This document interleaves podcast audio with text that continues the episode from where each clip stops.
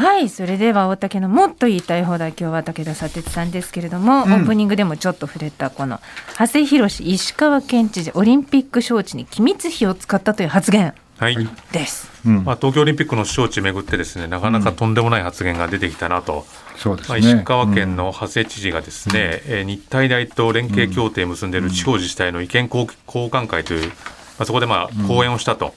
で、まあ、自分が自民党でオリンピックのお招致推進本部長を務めていたときに当時の安倍晋三首相から必ず貸し取れと。金はいくらでも出す。官房機密費もあるからと告げられたと言ってですね、まあ、当時100人ちょっとの IOC 委員に対してそれぞれの選手時代などの写真をまとめた1冊20万円のアルバムを全員分作って渡したと。はい。まあ、ものすごく具体的に言ってるわけですね、うん。官房機密費を使ってアルバムを作って IOC に渡したと、うん。しかもその話をするときにわざわざここからはメモしないでくださいねというふうに言って話をしていると、まあ、当然その音声も残って、今それがまあ全文こう公開されたりしているわけですけれども、はい。でこの発言が当然問題視をされた後に、長谷知事がどういうふうに言ったかというと、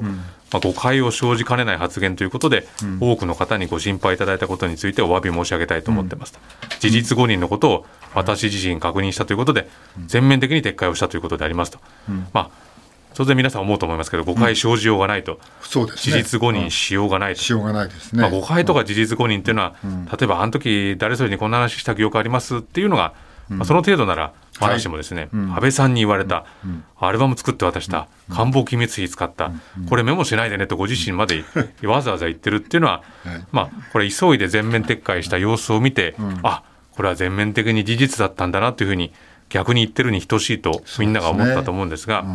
でまあ、撤回する囲み取材で、長谷知事がどういうことを言ったかというと、ん。まあ、当然、聞く記者側はですね事実誤認っていうのはどどの部分を誤認してたんですかっていうふうに聞くわけですけれども、当然ですよね。それに対しての答えは、ん。五輪招致に関わることでありスポーツ庁文化文科省にも報告してるんでこれ以上私からのコメントは差し控えたいと。いや、はい。うん。事実誤認どこにあったんですかとん。聞くと、まあ、昨日の発言についてはもう全面撤回をしました、じゃ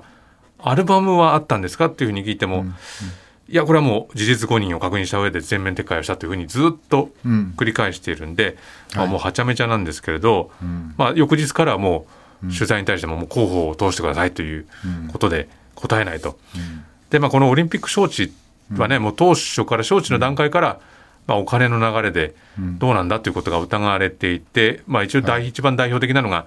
五輪招致委員会の理事長だったですね。武田恒和さんが、あシンガポールのコンサルタント会社ブラック・タイディングスっていうね会社、まあ、当時よく出てきた名前ですけど、ん。まあ、2億3000万円支払ったことを、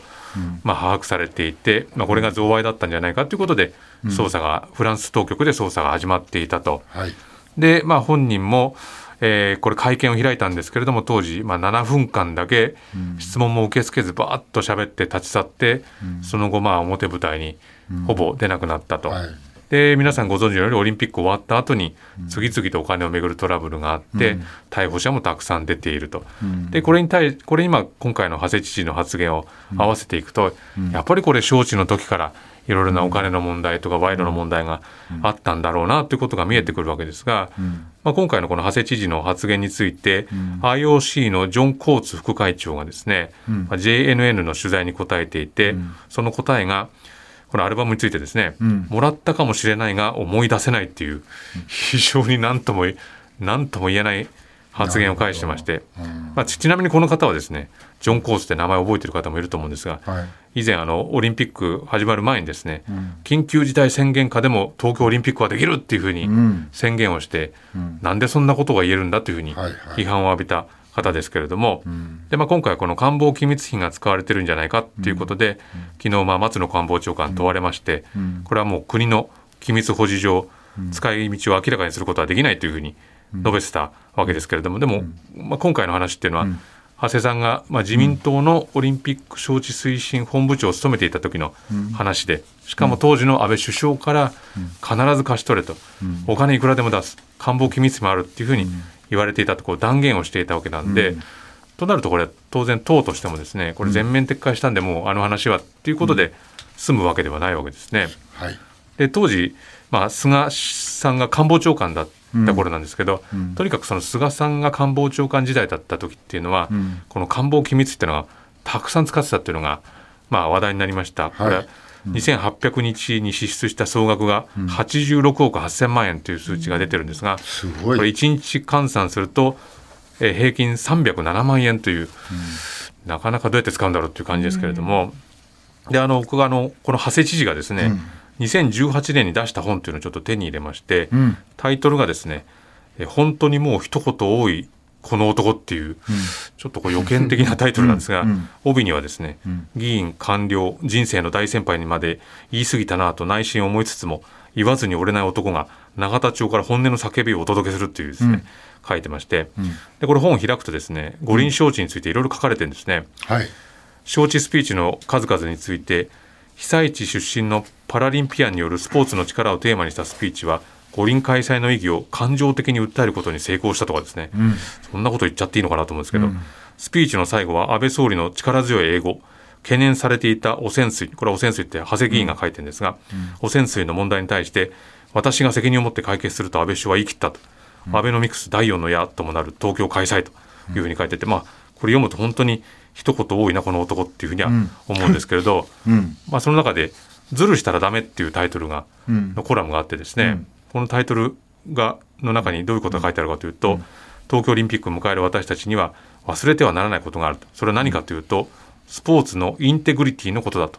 インテグリティとは公平公正誠実清潔真摯などという意味だと。はい。スポーツは定められた共通のルールの下で全力を尽くし競い合い、その結果を受け入れることによって相互理解を深め認め合うという言動が求められる、うん。ズルしてまで勝って名声を得ようとしてはいけないのであると、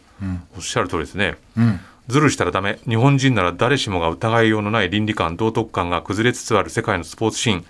今一度スポーツにフェアプレー精神を取り戻さなければならないのも2020の使命だと、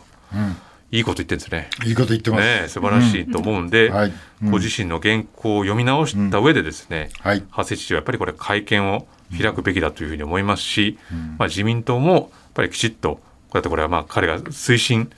本部長だった時の行動、発言なわけですから、まあ、これはまあ元から僕はまあ五輪開催には反対してきましたけれども、まあ、これ賛成した人もですねさすがにここまでいろいろと出てくると、こんなにもこう汚れた動き、お金の流れだったんだろうなっていうことがさすがに分かってくると思うので、まあ、これなんでこれ長谷さんがこんだけうっかりとね、発言してしまったのかっていうのは、まあ、彼の師匠筋にあたる森喜朗さんを彷彿とさせるような、こうはい。うっかり発言だと思いますけれども、はい。まあかなり具体的に官房機密費を使いました、それは安倍さんにいくら使ってもいいですよというふうに言われました、で IOC の E を回って、まあ、その招致にこう尽力しましたってことを言ってるわけなんで全面撤回します、以上です。っていうわけには、これはなかなかいかないでしょうね。